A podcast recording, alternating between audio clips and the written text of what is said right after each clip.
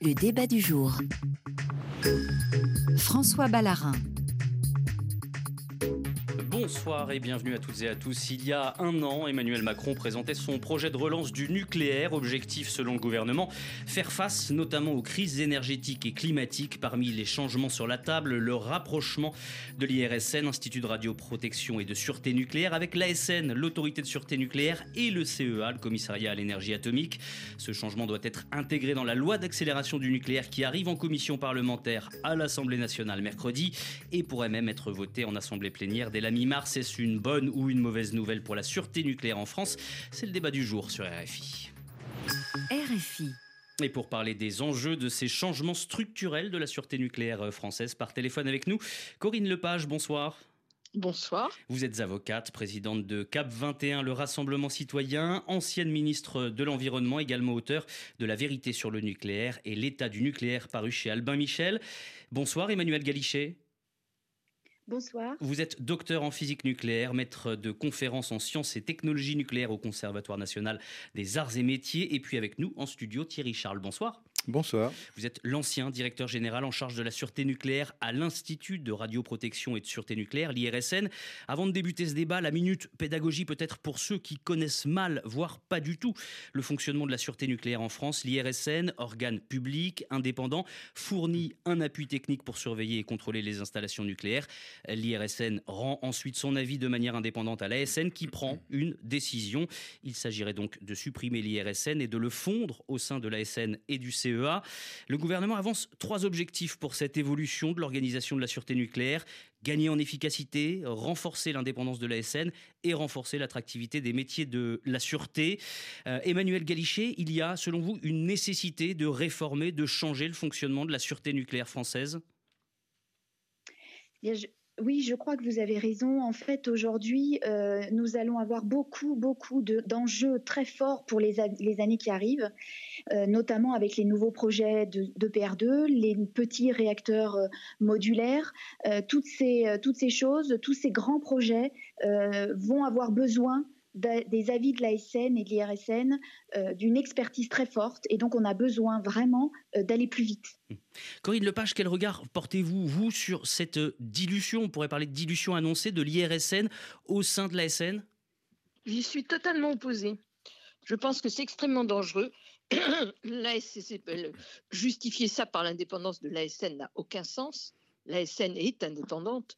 Euh, l'IRSN rend un service qui est extrêmement important et tout cela correspond à l'organisation qui doit être celle de la gestion du risque, séparer toujours l'évaluation de la gestion. Dans le schéma proposé, on fond la gestion et l'évaluation, ce qui est tout à fait négatif. Et deuxièmement, le lier par-dessus le marché au CEA, n'est pas envisageable, c'est totalement contraire aux règles européennes sur l'indépendance de la sûreté nucléaire en Europe.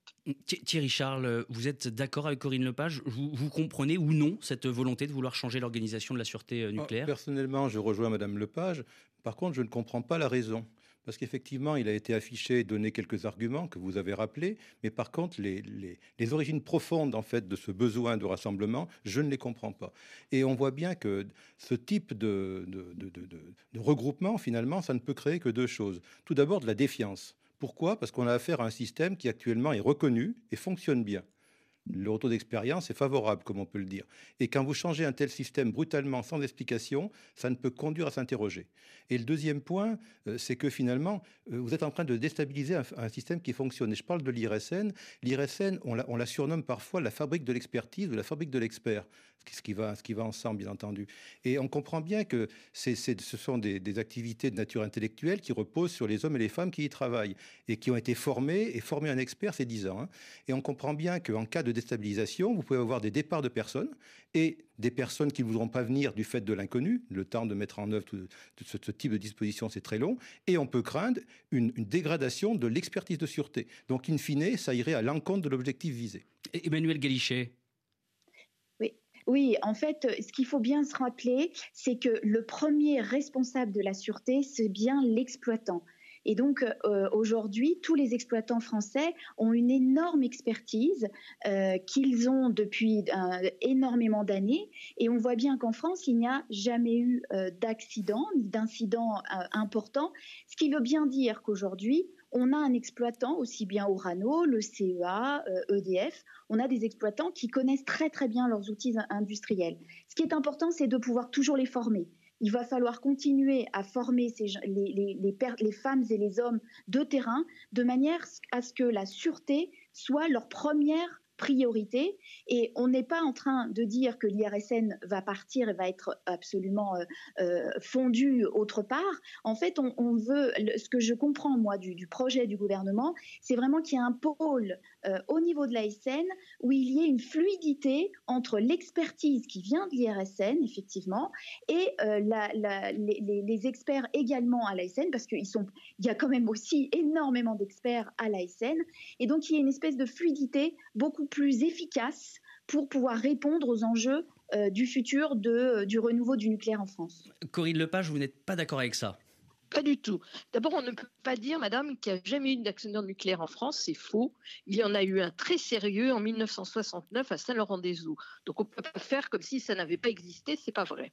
Euh, il n'y a pas eu de fusion du cœur avec le, non, relâchement C'était pas, pas du tout si, il y a eu un accident très grave en 69 qui a entraîné l'arrêt de euh, l'utilisation de la filière graphite gaz. Vous ne pouvez pas dire qu'il n'y a jamais eu d'accident en France grave. C'est faux. Non, non, effectivement, c'est ce que je... vous avez raison. Vous avez raison. Mais aujourd'hui, on est sur un parc qui est standardisé et qui, est, qui sont des réacteurs à eau pressurisée qui n'ont pas du tout les mêmes conditions d'expertise. Là où vous avez raison, c'est qu'heureusement, on n'a pas eu de pépin majeur euh, depuis euh, cet accident-là et on peut tous que s'en féliciter. Là-dessus, je suis d'accord. Deuxièmement, moi, je n'aime pas du tout l'idée de fluidifier, de simplifier, etc. On sait très bien ce que ça veut dire. On est euh, sur des enjeux qui sont majeurs, avec euh, des euh, difficultés qui le sont tout autant, à savoir un EPR3 qui n'arrive pas à démarrer, et euh, si le EDF dont vous dites, parce que c'est quand même l'exploitant en France nucléaire, il y a, EDF. Hein. Sur les centrales, je ne parle pas euh, du CEA et je ne parle pas du militaire. C'est EDF. Euh, si EDF avait écouté la SN, on ne serait pas dans la catastrophe dans laquelle on est sur Flamanville 3. Donc ce n'est pas la sûreté. On ne peut pas dire que la sûreté est l'objectif majeur de l'exploitant. Ce n'est pas vrai. sinon, on ne serait pas dans cette catastrophe, dans cette panade. Euh, il y a deuxièmement euh, l'enjeu de euh, remettre en état beaucoup plus sûr nos centrales en activité. Ça, c'est un enjeu qui est très fort, qui est très coûteux. avec quand même des difficultés, ne serait-ce que parce que vous savez comme moi que les, les mesures post-Fukushima, je rappelle Fukushima 2011, toutes les mesures post-Fukushima ne sont pas encore en place, elles ne le seront probablement pas avant 10 ans. Et puis, troisième enjeu, les nouvelles centrales. Qu'est-ce que veut le gouvernement? C'est extrêmement simple. C'est euh, qu'on soit beaucoup plus souple au regard de la sécurité, de la sûreté nucléaire pour que ça aille plus vite. Voilà, l'enjeu, il est là. Et euh, ça, je pense que c'est un enjeu euh, qui est absolument gravissime pour la sûreté de nous tous. C'est-à-dire, à vous entendre, Corinne Lepage, c'est que le gouvernement veut aller vite et, et, pourrait sacrifier euh, finalement une partie de, la sûreté euh, nucléaire euh, pour ça, bah, c'est ça votre pas position? Pas la sacrifier, le gouvernement n'est pas fou, il n'a pas envie d'avoir un accident nucléaire. Mais ce que je veux dire, c'est que l'importance de l'expertise de l'IRSN qui dit parfois des choses qui plaisent pas, n'est-ce pas? Et qui aide, qui seconde la SN, ça fait quand même deux autorités indépendantes. C'est pas la même chose s'il y en a plus qu'une avec en plus aucun organisme extérieur sur lequel, sur lequel s'appuyer. Donc ce que je crains, euh, c'est qu'il y ait des souplesses, qu'il y ait euh, euh, des, des, atermoiements, qu'il y ait un certain nombre de, de, de, de fluidité, entre guillemets, qui fassent que des autorisations puissent être données alors qu'elles ne devraient pas l'être. Voilà. Et avec quelles conséquences et quels risques? Eh ben, le risque, euh, c'est qu'il puisse y avoir un accident nucléaire, je suis désolée, en particulier sur les vieilles centrales nucléaires. Oui. Bien entendu. C'est ça l'enjeu.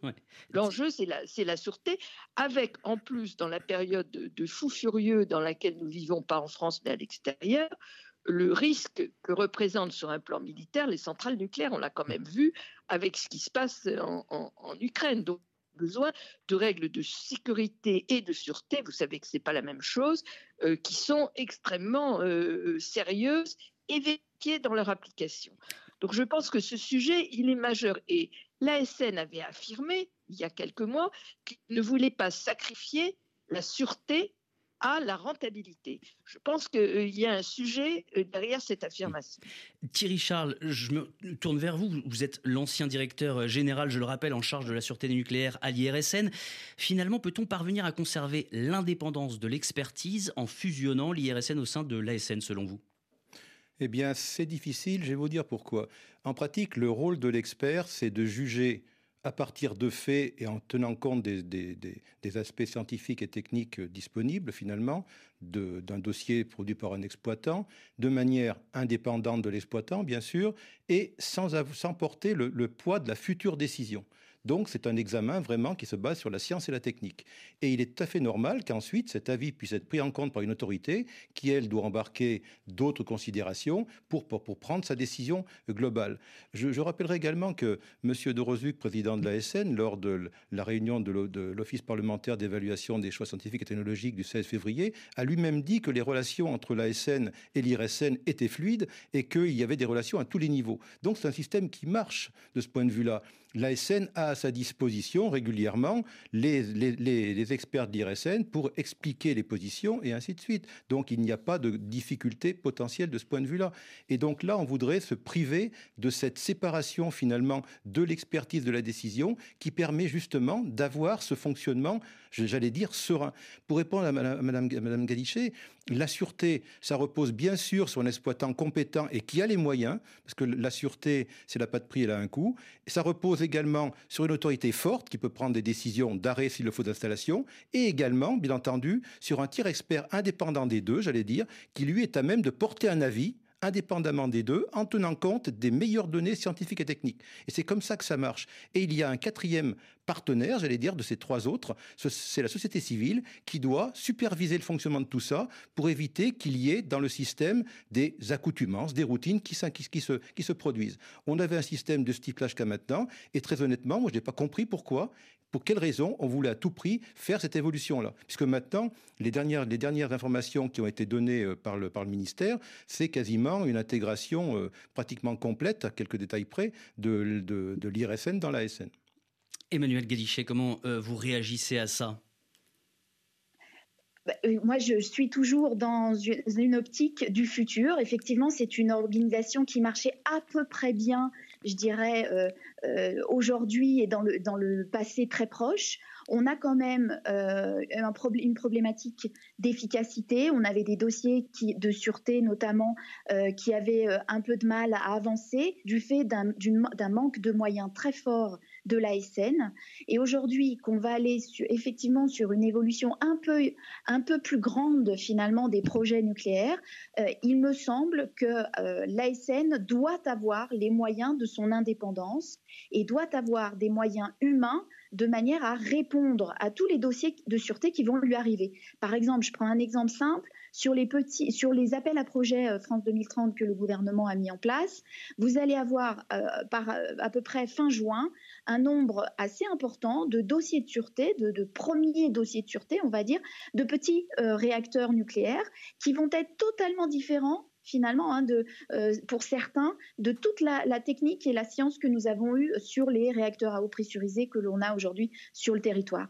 Et donc, il va falloir euh, inclure des, euh, des, expertises et une science et une technique, une R&D qui va être extrêmement immense. Et donc, si l'ASN ne peut pas s'appuyer sur des moyens humains, on ne pourra pas faire face à tous ces dossiers et on ne pourra pas aller vers l'avant, vers le futur de, du renouveau euh, du nucléaire. Donc c'est pour ça qu'il me semble qu'on est en train de perdre personne. Euh, moi, je ne vois pas ce projet comme une perte de compétences, je vois juste une réorganisation de manière à être plus efficace. il ne faut pas oublier le CEA, il ne faut pas oublier le CNRS, il ne faut pas oublier les universités où la science se fait euh, de manière continue depuis, un, très, depuis tout le temps et elles, elles sont aussi toutes ces là, elles sont aussi à même de donner euh, des résultats de sciences et de techniques de manière à ce que l'ASN et les experts de l'IRSN qui ont rejoint l'ASN puissent euh, avoir un avis euh, le plus éclairé possible. Thierry Charles. Bien, si on considère que le fait de mettre à moyen constant l'IRSN dans l'ASN conduit à permettre d'en faire plus, ça veut dire que l'IRSN, finalement, a beaucoup de temps de libre. Ça, je ne l'ai pas remarqué. Mais par contre, euh, ce que je rejoins, ce que je rejoins, c'est, le problème des moyens, parce qu'on voit bien qu'est-ce qui a été dit? Donc, il a été dit de construire au moins 6 EPR, voire 14 au total, et également des, petits réacteurs qu'on appelle des SMR. Et l'industrie doit quasiment embaucher de l'ordre de 100 000 personnes pour ce faire, avec construction incluse. Donc, il est clair que les moyens industriels sont en train de se mettre en ordre de bataille pour gérer le sujet. Et donc, il serait normal, il est tout à fait normal que, de ce point de vue-là, le gouvernement examine le système de contrôle et se pose la question de quels moyens doit-il avoir pour justement permettre de, de, suivre la cadence que l'industrie euh, va, va, va, mettre en route. Donc, pour moi, les, les points importants, ça aurait été, dans un premier temps, d'acter le besoin de moyens par les deux acteurs. Les deux acteurs, c'est effectivement l'ASN et c'est également l'IRSN, en les dotant de moyens complémentaires à la fois pour l'ASN pour prendre ses décisions, à l'IRSN pour l'expertise et pour la recherche, parce que je rappelle que la sûreté repose sur la connaissance et la connaissance est acquise notamment par la recherche. Et donc, dans un premier temps, d'avoir des augmentations de moyens adapté à ce futur programme pour les deux entités et de, lancer, via l'Office parlementaire d'évaluation des choix scientifiques et technologiques, une étude du système, comme finalement cela a été fait à l'époque, à chaque grande évolution du, système nucléaire. Et donc de renvoyer d'éventuelles évolutions à un examen détaillé par l'OPE-CST, qui lui aura pu faire un examen bicaméral avec la présence de tous les partenaires et en, en, auditionnant finalement toutes les parties prenantes. On aurait quelque chose de transparent, de lisible et de clair, alors que là, on a un système qui n'est supporté par peu de choses, à ma connaissance. Alors, à propos de, transparence, de lisibilité, de clarté, il y a quelque chose qu'on a du mal à comprendre. C'est-à-dire qu'en 2020, il y a une lettre signée par la ministre de l'écologie qui affirme la nécessité de ne pas découpler les missions d'expertise et de recherche concourant à l'évaluation du risque nucléaire et radiologique des sphères civiles et de défense, c'est-à-dire bah, précisément l'inverse de ce que demande aujourd'hui le gouvernement. À la tête du ministère de l'époque, d'ailleurs, c'était une certaine Elisabeth Borne. Comment comprendre ce revirement en à peine deux ans? Emmanuel Galichet alors moi je le comprends, je le comprends un tout petit peu différemment. Je pense que à l'époque, euh, alors déjà à l'époque effectivement il n'y avait pas ce renouveau, euh, on n'était pas sur un même sur ces mêmes projets. Mais en fait Elisabeth Borne à l'époque disait on, il ne faut pas séparer expertise et recherche. Et ça je pense qu'effectivement on est tous d'accord euh, aujourd'hui pour dire que l'expertise se base sur la recherche et donc sur la science. Et donc on n'est pas en train de dire que la, la nouvelle organisation va séparer ces deux choses là elle va juste euh, réorganiser à l'intérieur de l'ASN et des autres, des experts extérieurs. En fait, euh, CEA est aussi euh, un, organisme de recherche dans, lequel est fait une recherche sur la sûreté nucléaire et sur la radioprotection. au CNRS, il y a également des recherches qui sont faites sur des nouveaux matériaux, sur énormément de choses, sur la chimie du nucléaire, etc., sur des nouveaux réacteurs également, dans les universités également. Et donc, l'ASN, avec son expertise IRSN à l'intérieur va pouvoir s'appuyer sur une recherche extrêmement riche, de très très haut niveau, qui est, euh, qui est reconnue au niveau mondial. Donc moi, je vois juste une réorganisation euh, en gardant toujours expertise et recherche ensemble, mais un peu différemment de ce qu'on a aujourd'hui. Alors moi, je suis tout à fait d'accord avec euh, Monsieur Charles. Effectivement, la question des moyens, elle est absolument fondamentale. Si on veut euh, réindustrialiser la France et avoir un, parc nucléaire de, plus haut standard de sûreté, il est extrêmement important aujourd'hui que les moyens soient la priorité numéro un de tous. Et, finalement, il s'agit de, faire face à la hausse des besoins en énergie euh, des Français dans les prochaines années, c'est ça? Absolument.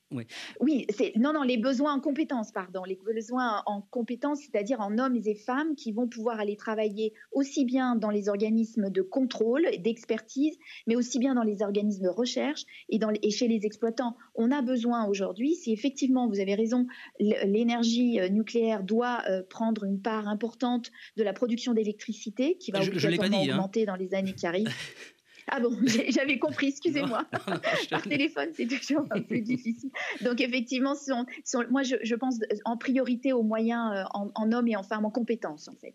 Ça sera extrêmement important. Je, je, relayais simplement la position du gouvernement qui est de dire, face à la hausse des besoins en électricité des Français dans les années à venir, il faut ce fameux mm. projet de relance du, du nucléaire. Comment vous réagissez à ça, Corinne Lepage? Alors, je voudrais, avant de vous répondre à cette question, je voudrais revenir juste à la question précédente. En, écoutant euh, ce que disait Madame Galichet, sa première intervention, j'avais l'impression qu'on déshabillait Paul pour habiller Jacques.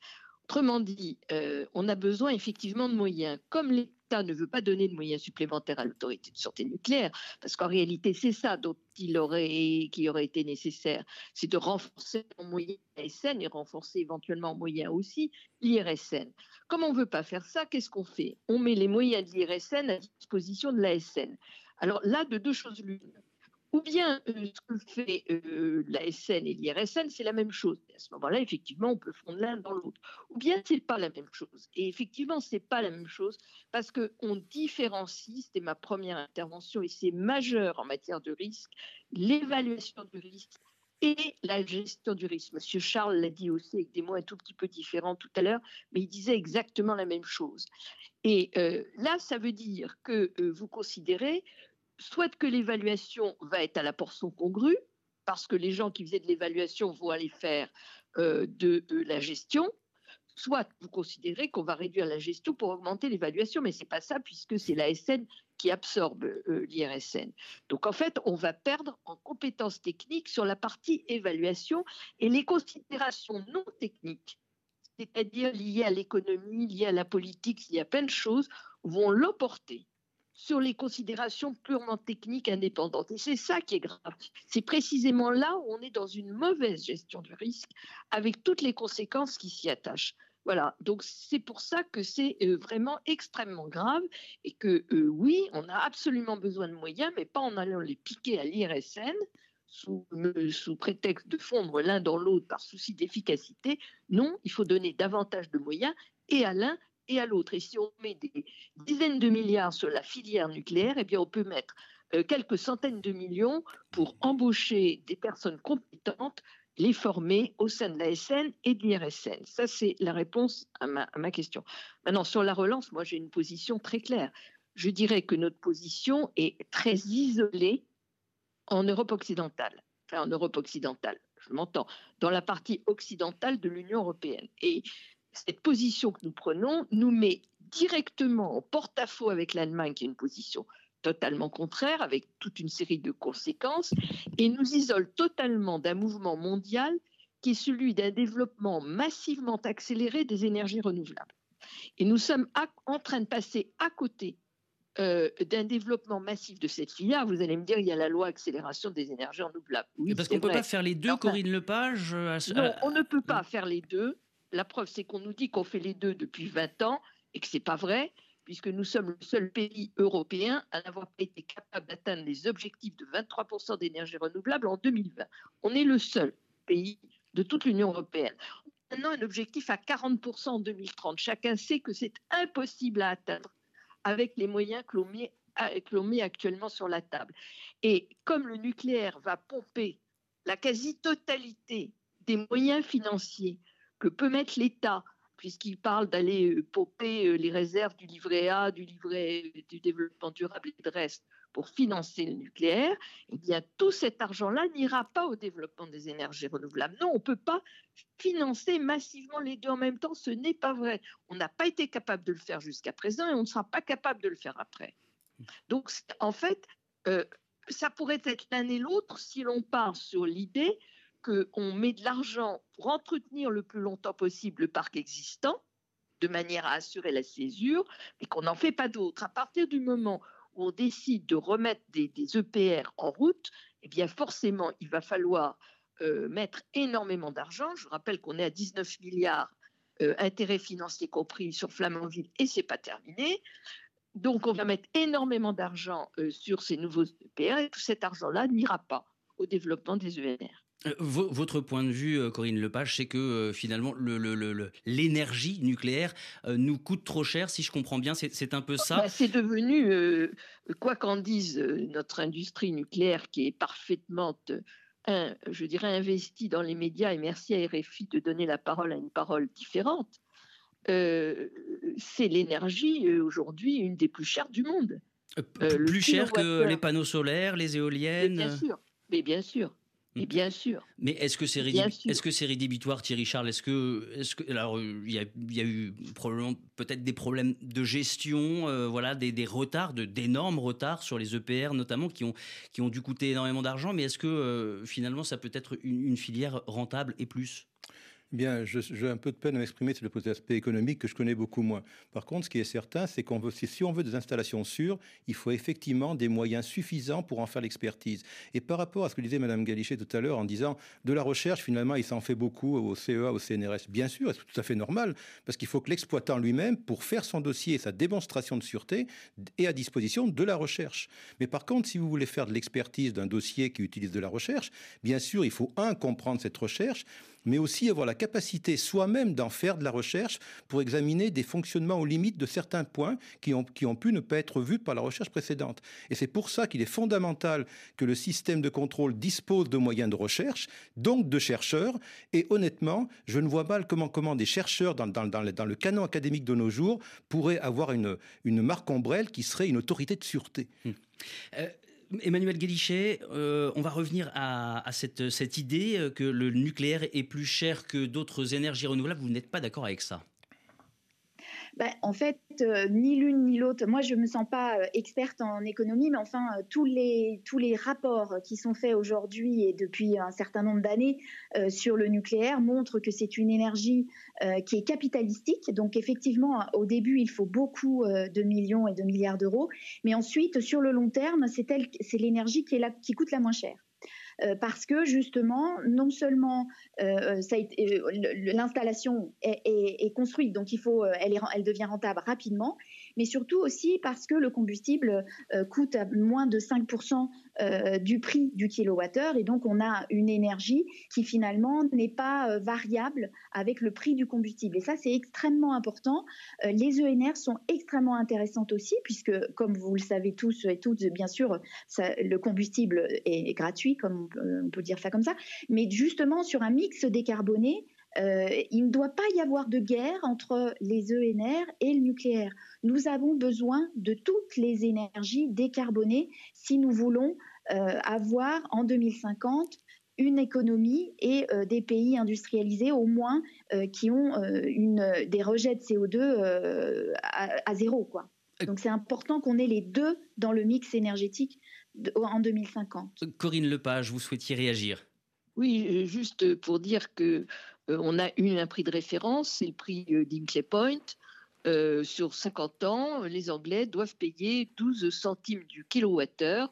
Je rappelle que le, coût d'un kilowattheure solaire ou éolien, c'est autour de 5 ou 6 centimes. Donc, il ne faut pas dire que c'est moins cher, c'est pas vrai. C'est faux. C'est tout simplement pas vrai. Alors, pour, euh, conclure ce débat, on va revenir sur cette organisation euh, jusque-là euh, bicéphale de la sûreté nucléaire en France, avec d'un côté donc l'autorité de sûreté nucléaire et de l'autre donc l'IRSN, l'Institut de radioprotection et de sûreté nucléaire. Ces, deux instances, Thierry Charles, pour vous, cette organisation bicéphale, elle est essentielle? Ah, pour moi, elle est essentielle. Ça a été rappelé notamment par, par Mme Lepage, l'intérêt d'avoir une, une, une, une, séparation claire entre l'expertise qui utilise tous les moyens disponibles, scientifiques et techniques, pour porter un avis, et à côté, une autorité qui, sur cette base, prend sa décision, c'est fondamental. Et c'est pour ça qu'à mon avis, l'urgence, c'est pas de se précipiter pour casser un système qui marche, c'est ce qui pourrait arriver, c'est plutôt d'acter le fait qu'il faut des moyens pour les deux et de laisser du temps pour que, par exemple, l'Office parlementaire, euh, l'OPE-CST, prenne en compte ce problème-là et évalue le fonctionnement du système de contrôle et fasse des propositions. Je rappelle que ce système-là, il provient de rapports euh, parlementaires, notamment du rapport Le Déo de 98, qui ont conduit à mettre en place au fil du temps ce système. Donc ce système a mis beaucoup de temps pour être mis en place. Il ne faut pas aller trop vite pour, vouloir, pour arriver à le casser. Et mmh. reprenons une démarche comme ça a toujours été fait, avec une approche parlementaire. Merci euh, Corinne Lepage, merci Emmanuel Galichet, merci à vous euh, Thierry Charles d'avoir accepté notre invitation ce soir sur RFI pour ce débat. Le journal dans moins d'une minute maintenant.